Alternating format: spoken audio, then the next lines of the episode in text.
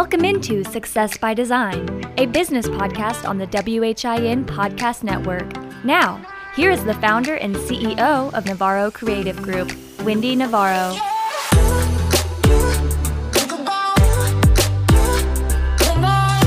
Welcome back into Success by Design. I'm Wendy Navarro with Navarro Creative Group. I am your host for this podcast. I'm specially focused on talking to our local business owners and our local business leaders about their businesses, how they're creating amazing things for our community, and just how they're making things happen. So I'm really excited to have with me here today a very good friend, Rebecca Dopp. Rebecca is a dynamo, and I cannot wait for her to share her story with all of you, because it's as impressive as any other story that you will ever hear with how things happen in business that sometimes you just don't expect to happen, maybe the way that you expect it to happen, but you keep going and be persistent and persevere. So Rebecca, thank you so very much for coming here today. And let me just mention that Rebecca is the founder of Electronics Recycling Solutions, which is a electronics recycler here in the Sumner County area. However, they serve all of Middle Tennessee. So Rebecca, thank you very much for being here. It's my pleasure. I always enjoy sitting down and talking with you, Wendy, so any excuse to have a great chat with one of my favorite people in Sumner County, in the world at this point.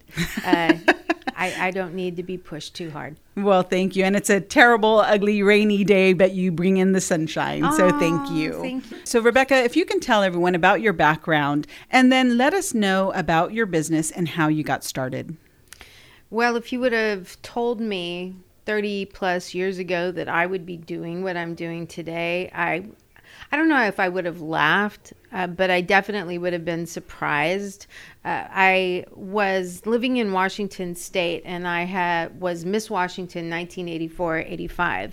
So I had run for Miss America, and while running for Miss America, I had been approached by the Washington State Apple Commission and asked to be their PR representative overseas in the Far East. So I took a break, went to the Far East, lived in Taiwan, Singapore, Malaysia, Hong Kong, Tokyo, traveled all over and represented the Washington State Apple Commission.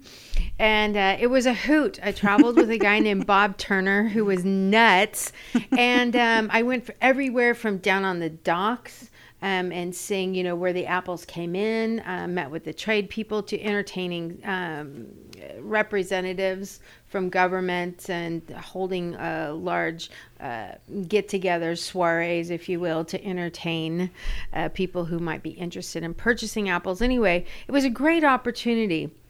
And while I was doing that, I recognized that I had gifts in the area of marketing and sales. I was good at it. I love talking to people. I genuinely enjoy people. If you spend any time with me, I'm a relationship person. So when I went back to Washington, my undergraduate was in clinical psychology. But when I went back, I thought, okay, I need to rethink this. And about that time, one of my former judges from Miss America called me up and said, he was at that time working for William Morris Talent Agency. He said, hey, what are you thinking about doing when you give up your crown when you're done? And I said, I want to be in the business, but I don't want to be in front anymore. I was always a singer and an entertainer, and I was tired of that. I wanted to be behind the scenes. He said, well, I can get you in at William Morris. Why don't you fly down and interview? So I did.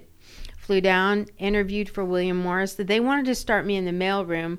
I was reading the Hollywood Reporter while I was waiting to go in to interview, and I saw that there was a new group forming called Triad Artists. And I thought, you know what? I'm here. They were looking for employees and advertising in the Reporter. So I got in a taxi back then, because that's how old I am. There was no such thing as Uber. And I probably got on a payphone and made a call. But I took a taxi over there, and they hired me on the spot. Wow. And they wanted me to work the front desk, because I was a young hottie, you know, 21 and all exuberant, dumb, straight off the farm. And they said, yeah, so they wanted me to be down there in 2 weeks. So I gave up my crown as Miss Washington, in that I crowned the next one, didn't give it up, but just crowned the next Miss Washington. And that night, got into my pickup. I had this Datsun pickup. They don't even make Datsuns. Yes. I know, right? It had this really cool black tarp that snapped in the back. And I shoved everything I could in it. I drove straight to Los Angeles. I had never driven to Los Angeles. I was so crazy. If my daughter told me she was going to do that now, I'd be like, I'm sorry, no. But I just jumped in there, drove straight to L.A., and started in film business. And I was so naive. I did not know the difference between the area codes from the Valley and Los Angeles. I had so much to learn. But the point is that I jumped in and I did learn the business. It was probably the best way to learn the business, is working as an assistant agent. That's exactly. I started out on the front desk. In 3 months, I got picked up as an assistant agent. And you had no preconceived notions. You were just ready to go. Yeah. Absolutely. I'm a full tilt boogie person. Like, if you know me, I'm either 100% or I'm like backed way down to 2%. There's no in between for me. You're all in. I'm all yes. in. So, you know, that gave me the background, marketing and sales. Eventually I fell into film marketing and sales. So I worked for Universal Pictures on their, well, for DDB Needham advertising on the Universal Pictures account. Floated around, did different jobs within that field. And my last job, interestingly enough, was for Steve Bannon, mm-hmm. Which people are always like, what? But he had a company called Bannon and Company at that time. And so they were an investment marketing service that invested specifically in entertainment ventures. So I was working for him to do that. Long story short, ran into Bud Adams. They offered me the opportunity to come out here and work on the referendum to bring the then Oilers here to Tennessee. Mm.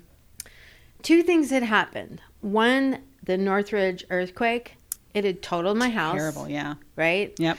Totaled my house. I was living on my best friend Jonathan's couch. The second thing that had happened is I broke up with my boyfriend. And I was crushed. And I felt like, so why not? Right? Yeah. Jinx, opportunity. You owe me a Coke. You got it after this. And that's why you're my friend. So got in my car. I knew no one. Never been to the South in my life. There's this very famous ice storm. If you ask anybody about, you know, the year of the ice storm, well, guess what? I was on the 40 in the middle of that. Yikes. All the way out here. Absolutely terrifying. I white-knuckled it all the way here, and ended up falling in love with Tennessee.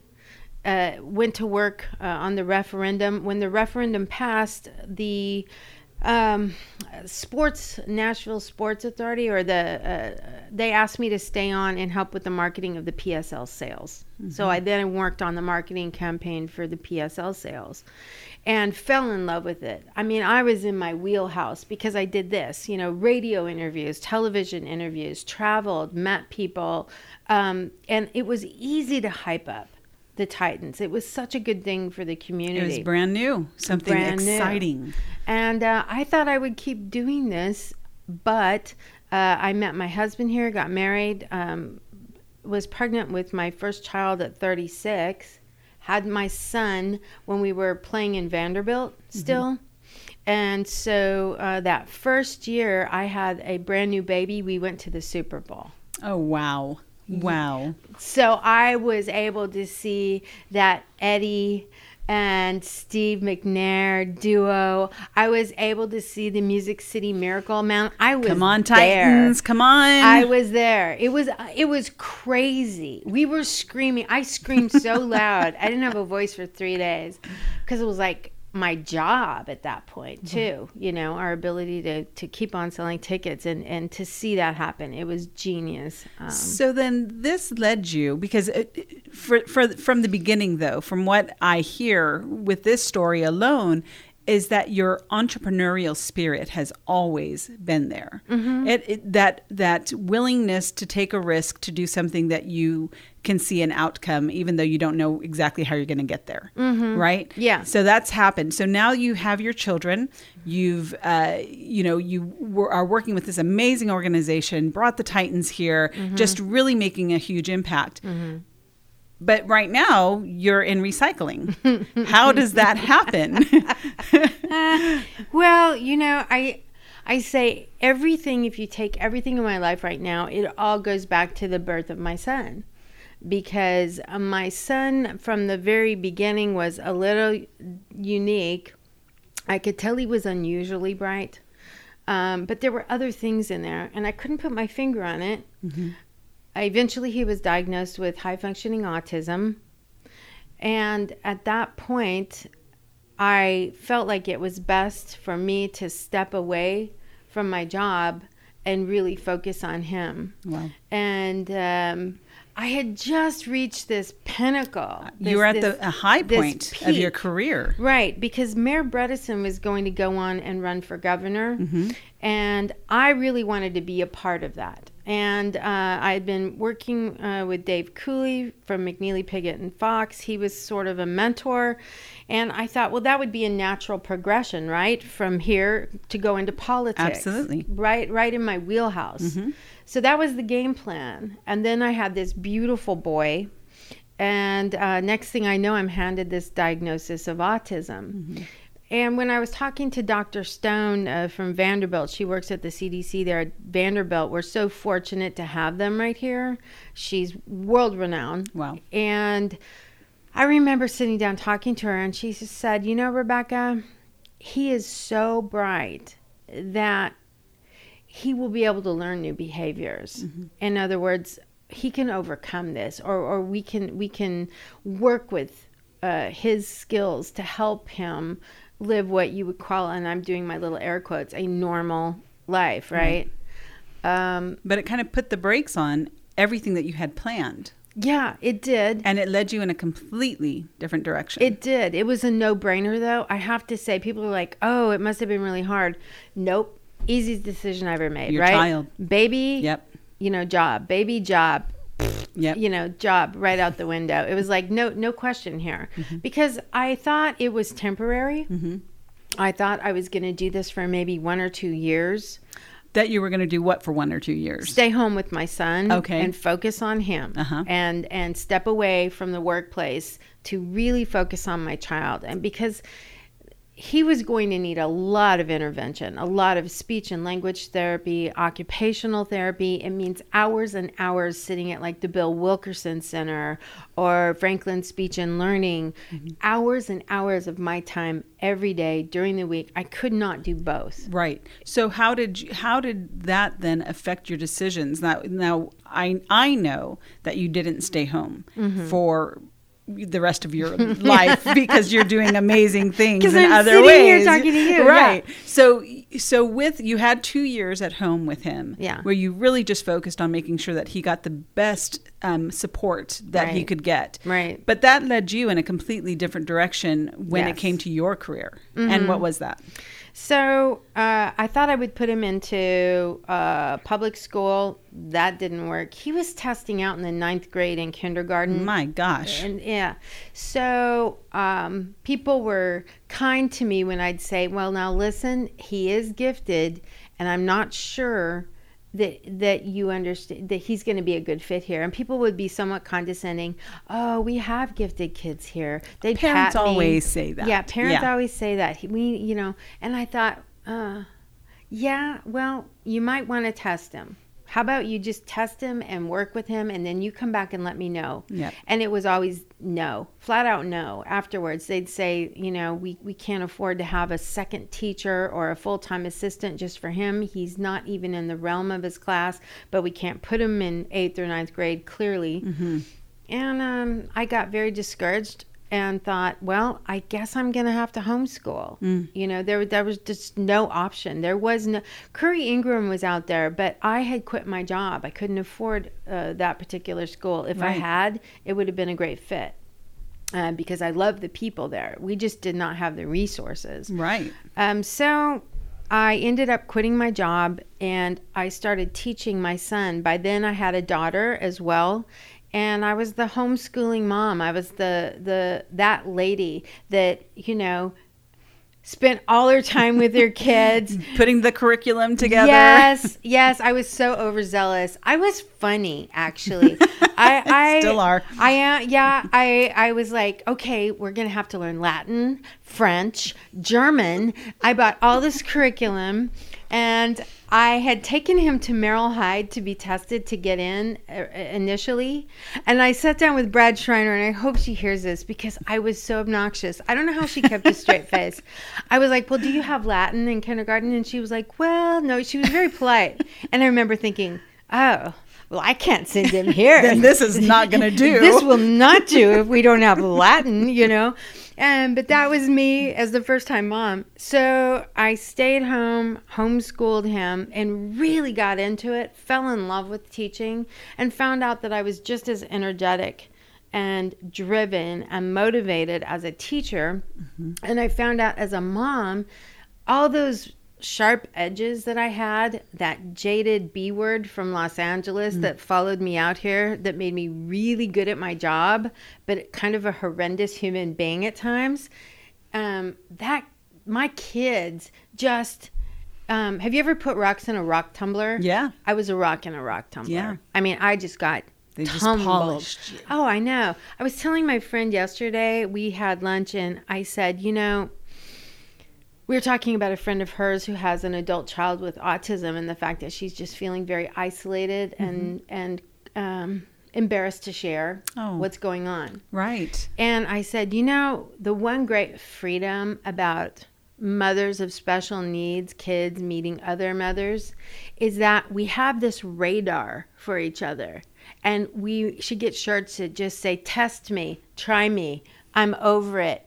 You know, because our kids have had such public meltdowns and we've lost all desire to try and win the approval of people. We're not, in other words, look perfect. Forget it. It's not going to happen. We're not going to ever be mother of the year. Yeah. It's not going to happen. Yeah. My kid is the one throwing himself out in Walmart parking lot, the one screaming and freaking out. Or I'm the mom that's saying to the guard at Lowe's, hey, my kid's in that and the push cart over there. I'm gonna walk out and leave him right now because I told him if he did that again I was gonna leave. I'm not really leaving, but I need you to just know that because I'm walking out the door, you know. Yeah. And it was horrifying. So horrifying. All of these experiences, because of course, you know, when you go into motherhood, you're thinking that, oh, it's going to be perfect. Everything is wonderful. And, you know, we're going to have the picture perfect family and we're going to put that on the magazine cover. So you're working through all of this and you're learning it and you've delved into teaching your children. And now you experience that you are really good at what you do, and you are really good about helping other special needs children. So that led you to do what? So I would probably still be a homeschooling mother, and there's no way I can easily transition this without bringing up the big D, but I was the perfect homeschooling mom. I mean, my kids went rock climbing at Sylvan Park Climbing Gym. We went ice skating. I had all of this curriculum lined out. I traveled all over the country getting the best gifted curriculum for my child, and because he was uniquely gifted, but he also had challenges along with my daughter as well. And I was grooving along. My son was getting ready to go into the 4th grade. My daughter was getting ready to go into the 1st grade. And then I found out my husband was having an affair. Oh my gosh. Yeah. Super fun. And I basically realized that about 3 years of my life was just a big fat lie. Wow. And I was so naive that I thought when I found out, you know, I could confront and we'd go see a counselor. We'd make it work because I'm from the school that you don't give up. Sure. Right? Sure. But he didn't go to that school, so he went to a different school. Obviously, yeah. And it's funny because now I can see why, even though it sounds horrible, it was a blessing. I don't believe in divorce. I think if you can work it out, work it out. It is so much better for your family. Yeah. But I didn't get that choice. I just didn't get the choice. Right. So there I sat. It was... So you're a homeschool mom with special need child. You have given up your career. You have a husband who had an affair. Right. So knowing that that's not something that, if you could have worked it out, you would have worked it out. Yeah. But knowing now that it's probably not going to happen, what do? You don't have the income source by yourself. Right. So how do you make that transition? What did you do? I got on the phone with my friend, Dave Cooley, called him up and told him what had happened. And I said, you know, if you were me, what would you do? Go back into marketing, you know, or look for a new venture. He said, well, what are you doing now? And I said, teaching. And he said, are you any good? And I said, I'm really good.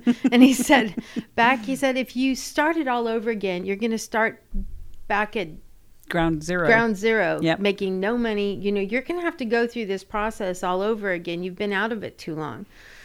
Or you can do what you love. It sounds like this is what you love. And I said, it is what I love, actually. Thank you. You know, I just needed to bounce it off somebody a little bit. Fantastic. So I went through the classifieds and I found an ad they were basically looking for a one-on-one, or what we call a paraprofessional now, at Indian Lake Elementary for a family who had a child with autism.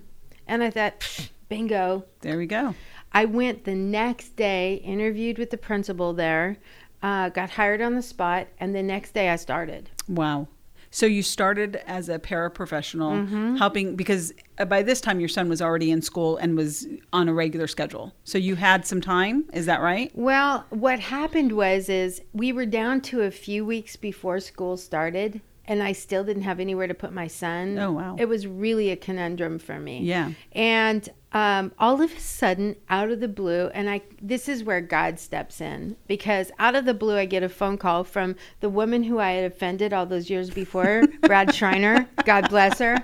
And she said, hey, Rebecca, Kanan is still on the waiting list for Merrill Hyde, and he's been on long enough. We're going to have to take him off if you don't want to put him in. And I said, oh my God, I didn't even remember he was on the waiting list. And she said, yes, he is. And I said, I'll take that, please. Oh my gosh. And she said, you know, he needs to be in Sumner County. Well, we were in Goodlettsville, Davidson County. So I literally had a couple weeks, if that, to take my family, move my family. We moved into the Hickory Run Apartments. I went from about a 4,000 square foot home to a two-bedroom apartment.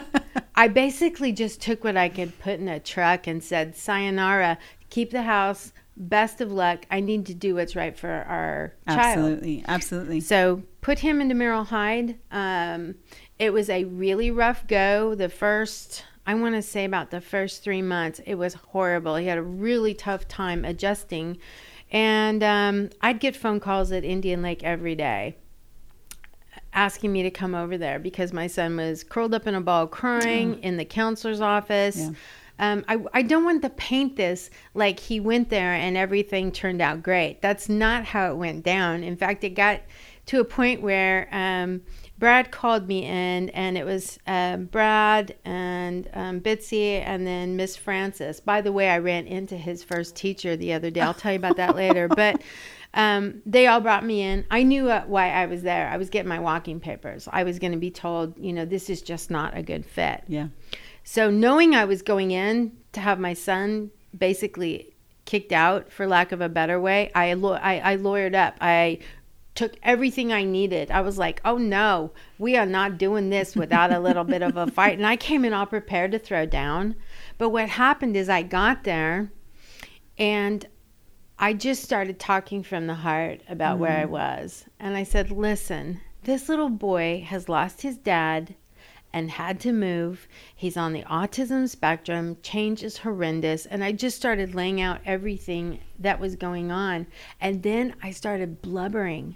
I mean, full on blubbering. I was so down. You'd been strong, but you'd been strong for so long for reasons that you had to be, that it was just that time. It was time that happened. So then when that happened, what was the result of that meeting?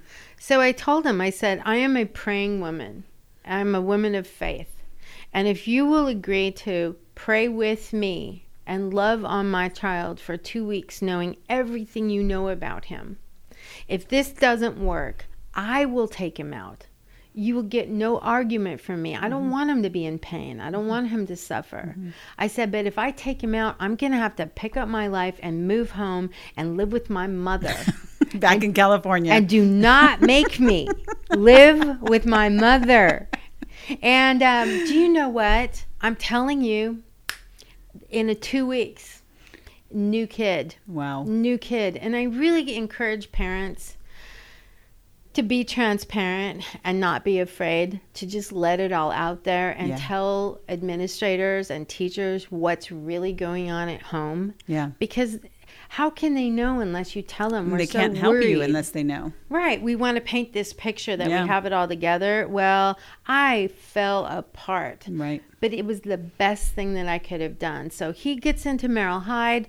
My daughter goes to Indian Lake Elementary. And I worked that first year as a parapro, but while I was there, I saw a lot of things in the public school system that, just for lack of a better word, ticked me off. I thought, I can't believe this is happening with our kids. I can't believe kids are being treated like this on the autism spectrum, you know? So it gave you a very special insight on ways that you wanted to make changes. Yes, and it I was angry. Can I just say righteous indignation is what I had. I got so mad that I was like, you know what? I can be mad at the system, or I can go back and get several degrees and start my own school and change this system. Right. And that is what caused me to go ahead and enroll and set me off on about a 12-year academic binge where I just got one degree after another, and I'd work in the day teaching as a special ed teacher and then go to school at night. And then from there, because this momentum now that you have, having been the mom and the teacher and at the schools to see firsthand everything that's wrong with the system, and not that anyone is at fault for that at all, it's just, it's such a big system, right? And trying to make those changes is not an easy thing to do. No. But here comes Beck. And she's ready to make these changes. So you get your degrees. You've really you dove into the special needs community, and you get a job as a head of schools. And you're now the head of schools of a great, well-known school, and you are making a difference in the lives of these individuals, right? You are creating an environment where these children are flourishing, and you see it. The parents see it. Everything is wonderful, but then something happens to you at a store where you see one of your former students, because he graduated, and what happened? So I ran into him, and I always ask my kids, because they're all my kids, what are you doing? What are you up to? Catch me up. And I was really heartbroken by his response, which was, well, I'm not really doing much of anything. Honestly, I'm sitting at home playing video games. He's sleeps all day, plays video games all night. He doesn't have a job. He had a job. He didn't like it. And as we talked, he really was pretty transparent about just depression. He was deeply depressed. And it broke my heart. Yeah. It broke my heart.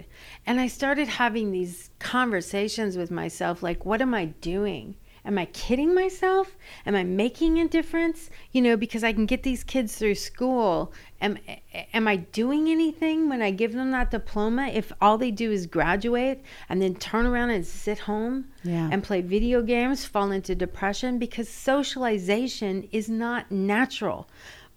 People on the autism spectrum will not typically go out of their way to socialize. Right. So unless it's happening at school or when we graduate college, or when we leave college, the workplace, that's where we get our socialization. And then maybe we'll go home and, we have 2 or 3 really good friends, but they don't have this. And I started to feel a deep conviction about what it is that I was doing and how I wanted to finish out this race.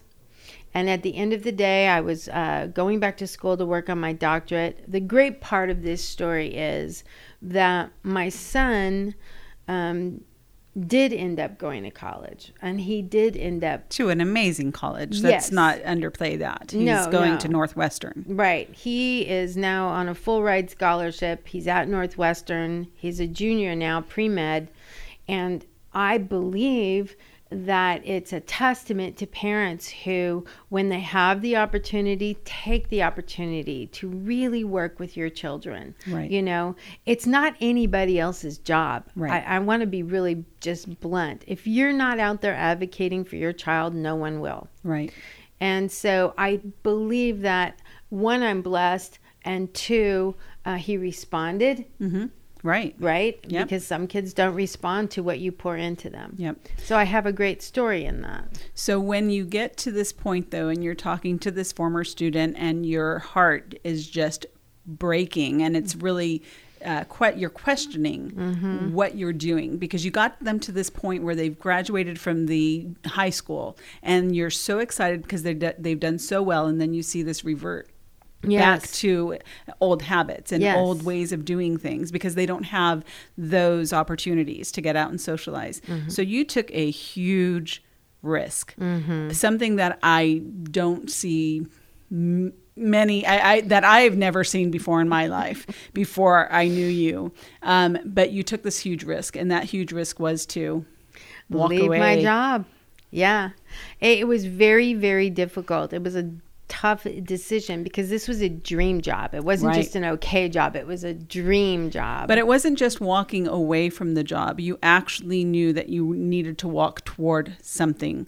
Correct. Because you wanted to make a difference in the lives of adults mm-hmm. who had autism and didn't have the same opportunities, because the system wasn't going to be paying for anything for them now. Right. Right. Once they age out, there's nothing for them. They called the age of 22 falling off the cliff, mm-hmm. because that's what happens. All services are removed. Thanks for playing. It's been awesome. If you don't have your shizzle together by 22, best of luck to you, buddy. And parents are sitting there going, I don't know what to do. Right. And so now we have this whole generation. They're referring to it as the tidal wave mm-hmm. of what's going to come. Give us those numbers on that, because those numbers are actually really impressive, not in a great way. No. Of adults with autism mm-hmm. who go without having jobs. Yeah, it's changing by the minute. In fact, I will give you updated numbers, because ironically, I've been looking into that the last 2 days for this exact reason.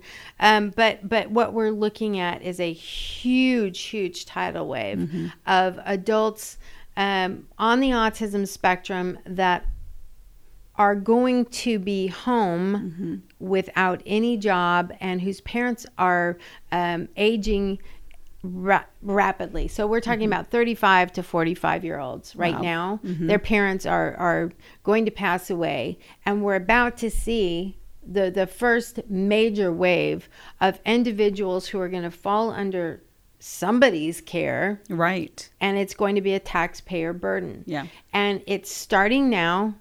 The full tidal wave is going to hit probably in the next 10 years. Wow. And the reason why we need to care is, if you don't care about autism and you don't care about recycling, neither of those things move you. As a taxpayer, you better care. Mm-hmm. Because if we don't find ways to help these individuals find jobs, yeah. and I mean jobs that will pay them living wages, yeah. then we are going to be in a world of hurt as a country. Autism is crazy out of control. Right.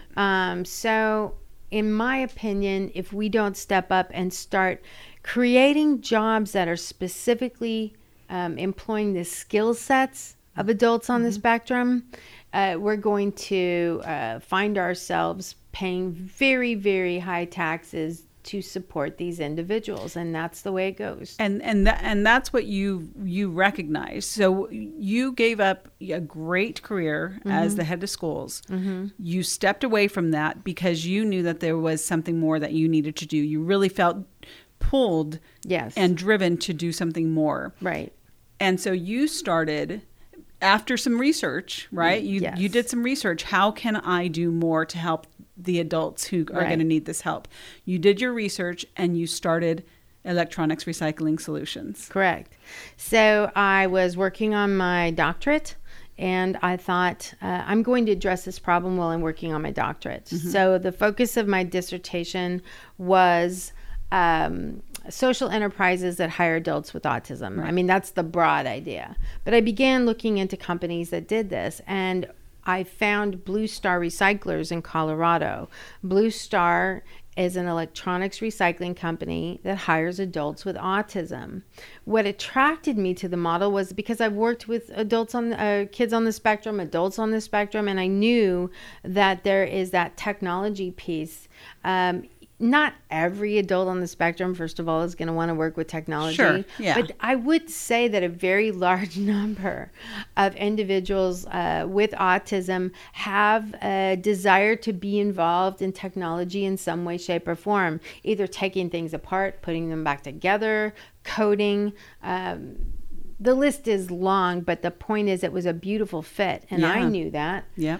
I thought, I wonder what this looks like. Seeing this happen live. So I got on a plane, flew to Colorado, watched what was happening at Blue Star Recyclers, met the founder, Bill Morris. Mm-hmm. Bill and I became great friends right off the bat.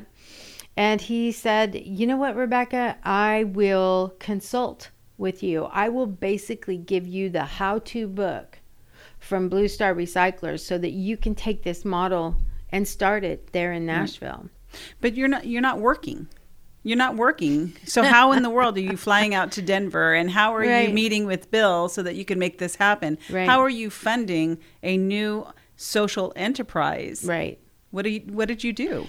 So we thought we would be a 501c3. Mm-hmm. I've always been a 501c3. That's what I'm used to working with. Right. So we filed the paperwork. I quit my job April 2nd. We filed our 501c3 paperwork June 1st. Our attorney told us at that time, average time to get your 501c3 was 4 to 5 months. Mm. I had my savings put away to keep me afloat for that period of time. Sure. So I set about landing clients right off the bat, which you might think, well, that's backwards. But what I wanted to do was get out and hustle while I could. I knew that I really couldn't do an awful lot until I had my 501c3, because that would allow me to go after the grant money and the foundation money that I needed to open this business. So I decided, well, I'm going to just do what I can. I'm going to get out there, public speaking, talk to potential clients, etc. And I made great use of that time.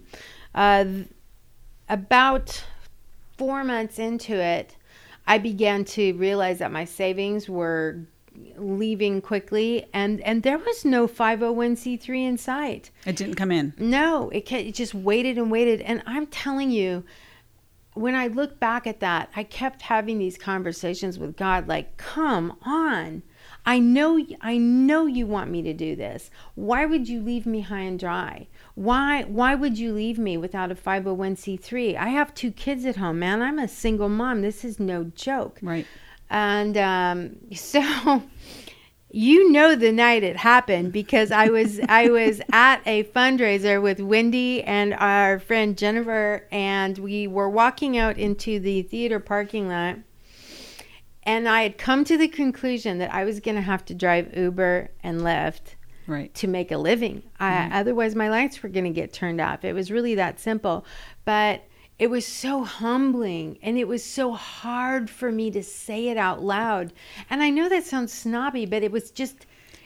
It's one of those things. You've worked so long to create a career. You've worked so long. You have this amazing education. You are at the top, the peak of your game, and working with the school, and being head of school. Right. To say that you are now working and driving for Lyft or for Uber, it is humbling. It's hard to swallow. It is. But the brilliance of that is that you chose something that was going to allow you to have the flexibility you needed to make this happen. Right.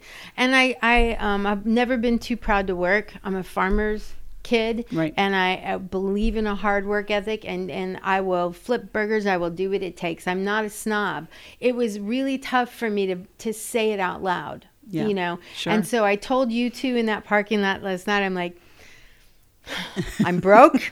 My lights are going to get turned off. I've got to do something. It's either give up this dream, yeah, and let all these poor young people that I think could benefit from this never even see this happen, or put on your big girl pants, stick that Lyft sticker on your car, and do it. Wow. You know? Yeah. And so I loaded the app after I talked to you. I loaded it Saturday night.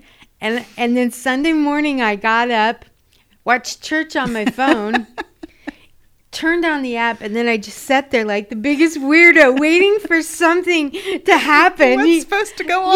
Yeah, all of a sudden it goes ding, and then it starts counting down, and I'm like, oh, crap, you know, and I hit it, and then I'm like, okay, now I follow the arrow. I mean, it was so ridiculous. Went out to my car, set it in there. But the first pickup was the easiest one. Then I kind of got my groove on. Yep. Then I got my turf. Then I got all my lifty friends on my turf, you know. Then you like hang out at McDonald's over by the airport and you have your peeps.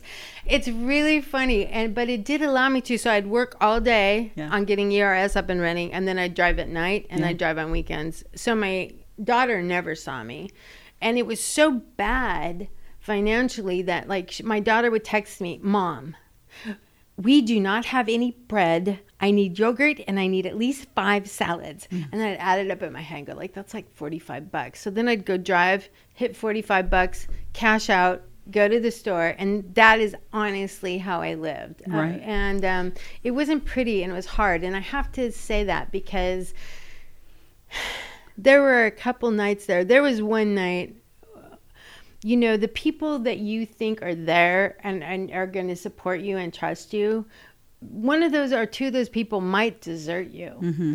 Right. And you might have those bad days. And some of the people that I really, really counted on and I thought believed in me bailed. Mm-hmm. And there were some bad nights where I really, really thought. I remember I was coming over to see you one day. Mm-hmm. And we were supposed to go over marketing, and I walked in and I told you, I don't know if I can do this today. I'm so low. I don't think I can pull it together today. Right. I'm that sad. And I don't think I've ever been that sad, where I thought I might have to give this dream up. Right. But every time I thought about quitting, God would send somebody in to say to me, do not give up.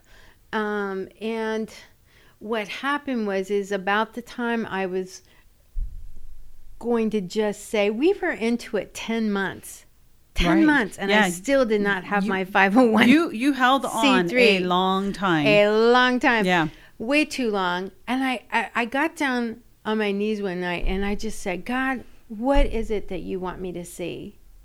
I get it. You're holding this off. But I don't understand what you want me to see. I don't want to understand what direction you want me to take. Can you just be a little bit more obvious and help a girl out? Yeah. Because I'm tired. I don't think I can keep doing this much longer. I'm physically exhausted. Yeah.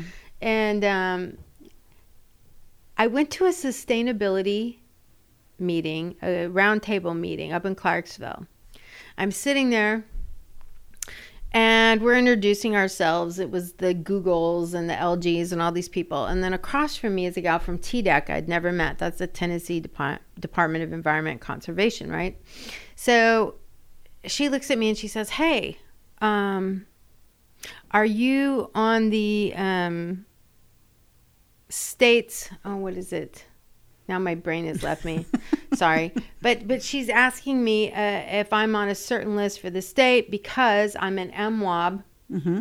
Okay. A women-owned business. Right. But I want to be honest with you. Right over my head. She goes, well, you're an MWOB, aren't you? And I'm like, MWOB, WOB, WOB. What is that? Like, you sure? I don't know. Do I look like an MWOB? I don't know.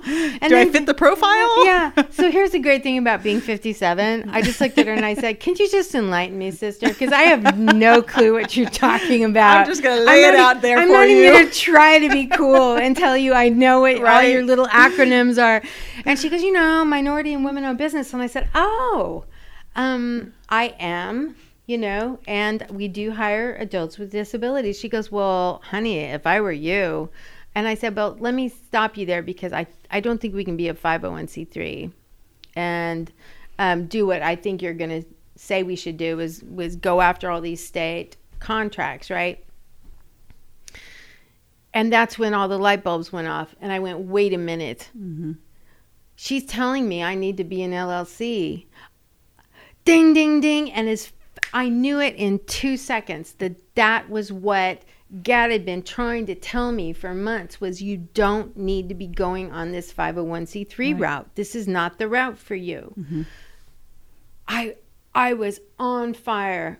Got in my car after that, called up my board, said, hey, y'all, what do you think if we put together a pitch deck and we pitched this as a LLC? So I did. Yep. We lined up 5 people that had never given me a dime, and they were tough business people that all had an interest in autism one way or another, because I wanted their feedback. Sure. And the first person out of the gate wrote me a check for $50,000. That's amazing. And when I came back to them and I said, why didn't you do this 5 months ago, 8 months ago? I mean, you know this business model. You knew them. You know what we're doing. Yeah. Their response was really important, and I hope people hear this, which was, there is donor fatigue out there, Rebecca. We don't want to just give more money. I want a piece of what you're doing. I believe in what you're doing so much. I want a piece of this. That's I want amazing. To own a part of this. And so that when that first $50,000 came in, what happened? In a week, I had $129,000. So people knew that, and so just changing your model so that people who knew that they were investing in something, not just donating, right. but really investing in a business, because now they're investors. Yes, and you're able to get your seed money mm-hmm. to be up and running. Right. But you and your crew now of 2, mm-hmm. right? Because yes. you were able to hire 2 people with that mm-hmm. seed money. You're out there hustling. Yes. You are picking up just tonnage of electronics yes. in rental trucks. Yes. Right? Yes. And you're driving downtown to Nashville. You're going to Cookville. We're everywhere. All over the place. And you had some people who were wonderful about providing you a space yes. so that you could collect these recyclables. Yes, yes. So in November, what's really interesting is I started with a staff opening November 1st, 2018, right? Yes. Before that, like I said, I'd just been going out, hustling, landing clients, talking about what we're going to do. But November 1st, I actually got in a truck and began picking up. Everybody says, well, why did you decide November 1st? I said, well, this is how it went down. My friends... if you have a chance, also get involved in Sustainability Roundtable, because you're going to meet other major businesses who really believe in sustainability and, yeah. and put their money where their mouth is. Well, that being said... But you were making those connections, though, this whole time. Right. Yeah. Right. So I get a call from my friend at Bridgestone Arena, Carl, and then my other friend, Cassie, from Country Music Hall of Fame. They both called me within a day of each other. Mm. And Carl says, Rebecca, I got 12 pallets out on the dock. You can have them. Okay. Yeah. He said, well, how long do I have to think about it? He goes, tomorrow. Wow. I can't tie up or dock, but I'm telling you, if you want to come down and get them, they're yours. And I thought, I am not going to lose a client like that. I knew jack about picking up electronics. So this is what I do. I call up Jacob. He's my first employee. He's on the autism spectrum. And I said, I hadn't even hired him. I said, Jacob, how do you feel about going out on the truck with me? You're my intern. Let's see how it goes. He's like, yeah, okay. I said, I'll be over there to pick you up at 9:00 tomorrow morning. I get in, I rented the biggest U-Haul I could find, because I thought big is good, right? So yeah, get a big truck, drive down there. If you've ever gone to Bridgestone Arena, you have to go up, you know, where you go over across the Shelby Street Bridge.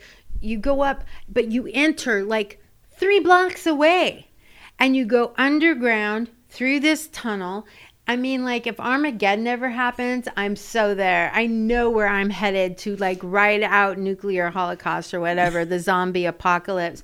But we go underneath, and you have the guys waving these wands. It's like going to O'Hare, man. It's crazy. And I'm in this truck, and I'm like, you're a farmer's kid. You're a farmer's kid. You've got this. Come on. Don't sweat now. Come on. You got this. Well, I'm putting him in. I got this guy waving me back, and I'm backing up. I'm thinking, oh, dear Jesus, please. So I back it up. Nailed it. I'm like, who's bad now? Come on. Come on. And I get out. Jacob gets out. Well, nobody told me that U-Haul trucks are not dock height.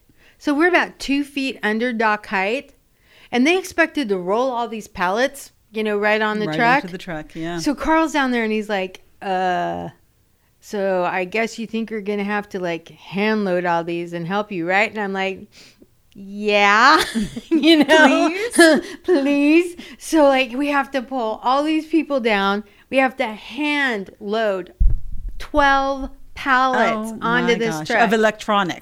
We're not talking like just soft. Like a server that weighs, like, 200 pounds, these mammoth servers. That was my welcome to recycling. That was my first gig ever. And so after that, you know, got smart, started renting rider trucks and got dock height trucks with lift gates. And but we had no equipment. We didn't have a dolly. We didn't have a pallet jack. We found a church that would let us store the electronics in there. And then when we outgrew the church, we had to get a second storage space. So about the time we were breaking out, you know, of the seams at both of these places, right, that's when we decided to do the LLC, got the money, and we moved into the Hats Warehouse.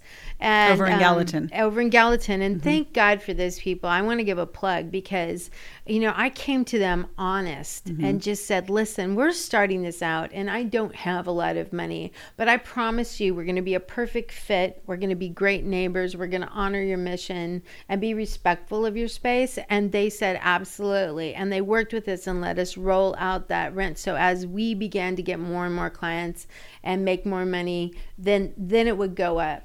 But they worked with us, and it's what allowed us to get in there and get started. So do you think that the reason that people were so willing to be a part of this startup, I mean, we're talking from scratch. Oh, yeah. Do you think that part of that is because of your honesty and the way that you were able to present to them what you would be doing?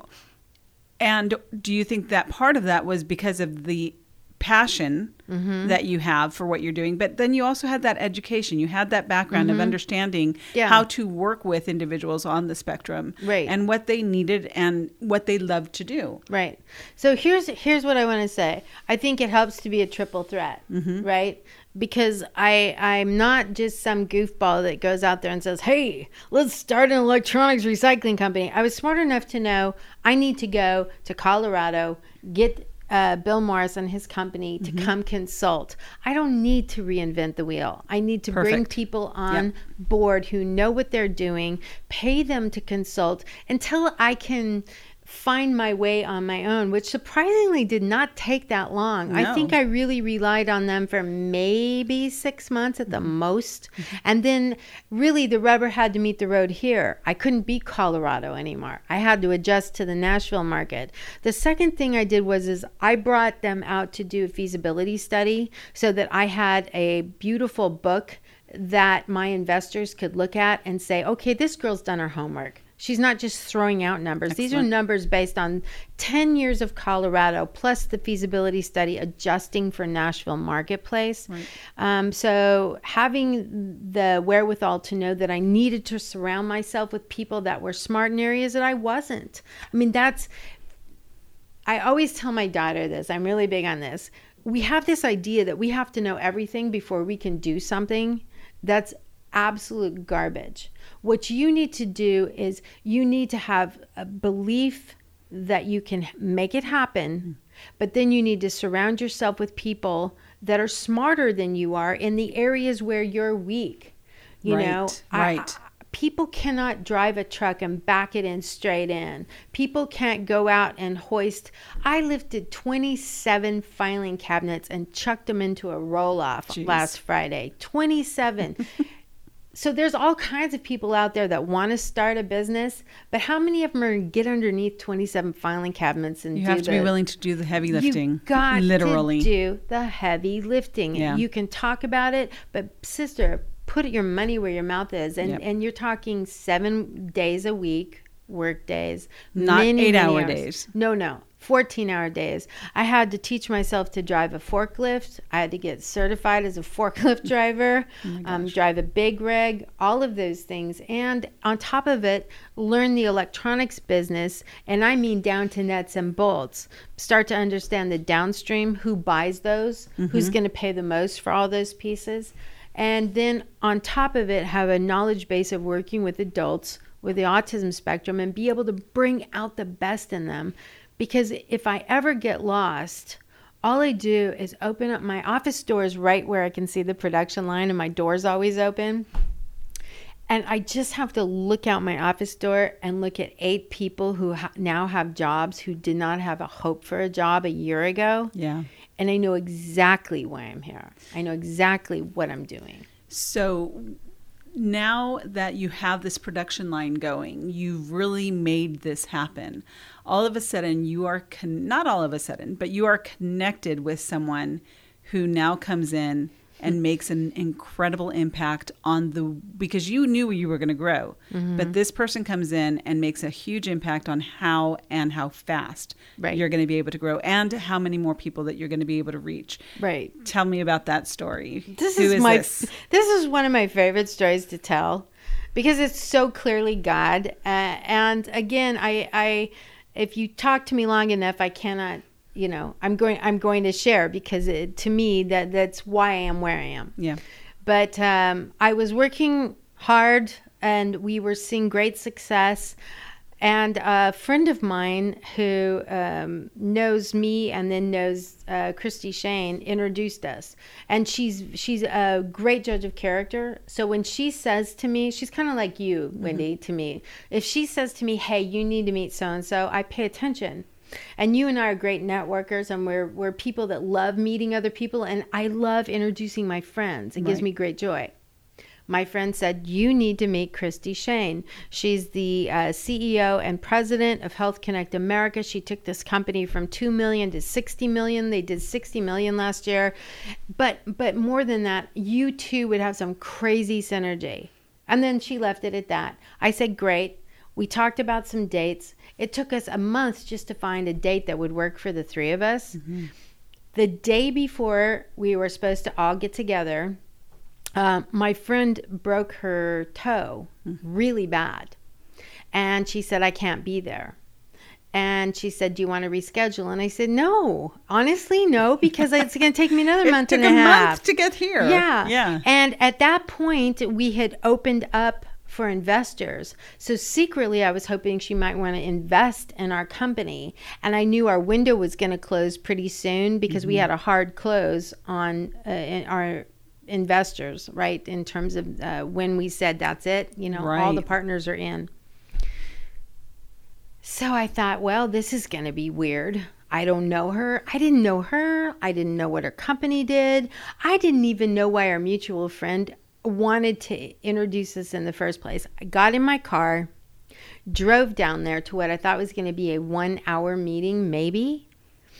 But the beauty of this is, and this is why God is so amazing, is because I had no agenda.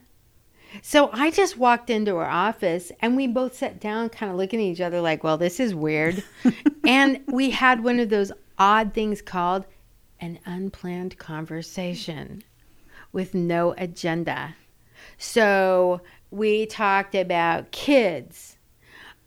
We both had kids with special needs, it turns out. We talked about our passion for business, how it should be relationship driven, and why that's so essential. Mm-hmm. And the more we talked, the more this ball started to roll and the more synergy we had, until I think it was like 4.5 hours later. Oh my gosh. We looked up and said, I'm really hungry. Are you hungry? And we went to continue this conversation. And we talked some more. We really did. And so she came up and looked at our warehouse a few weeks later, and we just had a really honest conversation with each other. And she just said, look, I can invest in you personally, but what I envision is so much bigger than what we can do with just even me investing. I feel like if we could bring you on to Health Connect America, we can really grow this. Yeah. And I said, yes, let's start. I something in me knew 100% that this was exactly what was supposed to happen. I had no fear mm-hmm. ever in the entire process. And of course, it was 5 months of due diligence, them flying in and out, board members flying in and out, all of their staff touring the warehouse. And at the end of the day, here's the funny thing. We closed exactly 1 year later, November 1st, 2019, from when we had our soft opening. Wow. And that's just crazy. You know, you don't start a company and 1 year later have it bought. It's really not heard of. I mean, that is not a common thing to happen. Exactly. But I think that the business aspect of this would be that, number one, you did not give up. You had a vision and you knew that you could make something happen. You yes. did not give up. You put yourself out there to anyone who would listen.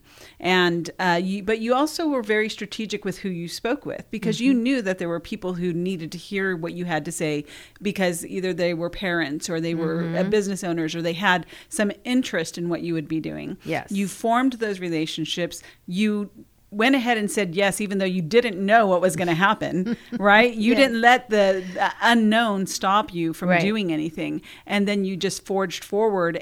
But you had the business plan. You had your due diligence. You mm-hmm. you learned the business, yes. even without from scratch. Right. You learned it. Right. And I think that success that you are now seeing is all a accumulation of mm-hmm. everything that you've done yes. and that entrepreneurial spirit. Mm-hmm. And the fact that HCA now has picked up Electronics Recycling Solutions mm-hmm. and you are now the vice president, mm-hmm. right? Yes.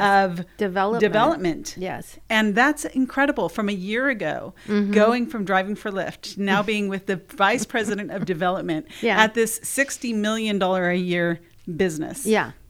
It's phenomenal. Yeah. And that story just, I think, I hope that everyone who is listening to that right now understands that it's a matter of not giving up, doing the work, mm-hmm. putting the work in, and making sure that you're setting up those relationships so yeah. that you can do what you love to do. Yes. Now Rebecca gets to really do everything that she loves to do right. and was meant to do.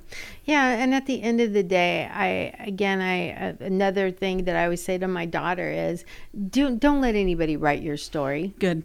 Yes. Nobody gets to write your 100%. Story. You and God. Yep. And I think sometimes we get caught up in this idea that we have to, we acquiesce to the people around us and not realizing that they have all their own paradigms. Yep. I think a lot of folks out there just might have trouble with the woman in the driver's seat. Sure. And I think, you can politely ask them to just get over it. Right. Because I don't feel like at this point in my life, I've paid my dues. Yes. I did that. I'm 57 years old now. I don't have time for that nonsense. Right. I don't need to know everything. Here's what I need to know. I need to know I'm making a difference in these young people's lives. Because when I die, I certainly hope that what will be said of me is that there's people out there whose lives are better and are different from my being here and for starting Electronics Recycling Solutions. What more can you ask for? Money doesn't mean anything to me anymore. It stopped meaning something to me a long time ago. I used to be, especially in sales, you know, you hustle for that commission check. Absolutely, sure. But when I had my son and I saw a little human being whose life was not going to go well unless I stopped and made a change. And it just literally changed the way I looked at this world and how I wanted to spend the second part of my life. The second part of my life is going to be spent making this planet better for people who have autism and other learning differences, you know, and creating business opportunities. That's one thing about working with HCA is going to let me do is create more businesses. They want me to go out there and create additional business opportunities for this group of people that we are so passionate about. Right. And so that has just really provided you with the opportunity to do that. We're talking about the entire Southeast because I know that there's a footprint with HCA throughout the entire Southeast. Yeah. So you will be able to have that opportunity to help make the flagship store here in Gallatin and expand that footprint and help so many more people. And that is an incredible story. Right. So I want you to tell everyone where they can find out more about Electronics Recycling Solutions and what some of, to give me what your future plan is in the next, few months. The best thing you can do in terms of just getting an overall picture is to go to our website, www.electronics, that's with an S, recyclingsolutions.org. And if you go on there, you'll learn everything there is to know about ERS, our mission. Also, if you're interested in a job, you can go on there, give us your information. We really need not only the public to turn out, and because we have public drop-off 4 days a week at our Gallatin warehouse. We're there Monday, Tuesday, Wednesday, and Saturdays for public drop-off. This Saturday, we just started Hendersonville's public drop-off. Yes. So the second Saturday of every month is going to be Hendersonville now. We're at MGM Warehouse on Free Hill Road, Warehouse C. And that went great. Yes. The public came out. People were talking. Yes. People were talking. And they were lovely and really supportive. So I want to thank Hendersonville for that. We're going to be expanding our public drop-off days. The third Saturday will be Nashville. And then the fourth Saturday will be Franklin. Wow. So that's exactly where we're going right now immediately. Nice. And then obviously we're going to look to expand throughout the Southeast eventually. But right now, do it. Well, hopefully we'll get there. But I'm just blessed. Yeah. Absolutely. Well, you have put the work in. You have been really smart about what you do, and you are not afraid to work hard. And I think that says so much for why the individuals who you now get to employ have such an amazing opportunity for their lives. And so congratulations, kudos.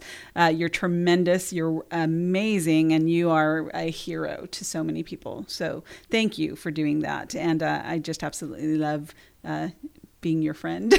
I'm honored. I am honored. All right, back at ya. I want everyone to please visit electronicsrecyclingsolutions.org, visit their website, their Facebook page, and like them, support them with your electronics recycling. If you have an individual, a child who is an adult and needs to be employed, talk to Rebecca. She is so accessible. Her phone number is directly on the website, and you can go on there and give her a call or message her through the Facebook page or email. She'll definitely respond to you. Also, on Tuesdays and Wednesdays, I want to encourage the public to come up to Gallatin Warehouse and watch our crew break down. They break down every Tuesday and Wednesday, 545 Airport Road from 9 to 1 o'clock. If you want to see what this looks like and what it looks like when you give somebody a job, every business has an asset of e-waste, and we call it e-waste, but it is an asset.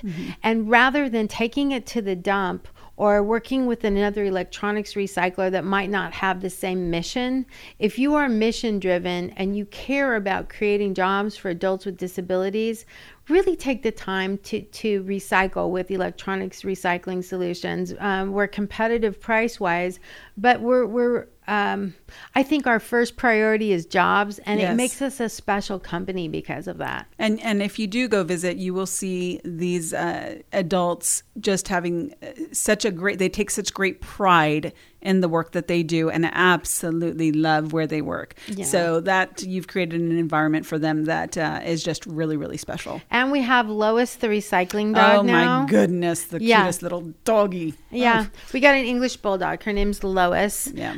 Lois, the recycling dog. And she loves it there. So come on in and say Lois. Say hi to Lois, too. And wonderful. Well, thank you again, Rebecca, for being on. And, you know, we know that it's just, we can't wait to see everything that's going to happen for you and for ERS and HCA. So I want to go ahead and sign out. And thank you all for listening to this particular podcast. We'll get that out right. Where you can listen on winradio.com. Win Radio on Apple Podcast and SoundCloud, NavarroCreativeGroup.com and Spotify.com. We appreciate you all for listening and are so excited about the great things happening here in the Sumner County area because of people like Rebecca Dopp and Electronics Recycling Solutions and all of the business owners and business leaders who are just making great things happen. So kudos to you all. Thank you for listening, and please share with your friends and families.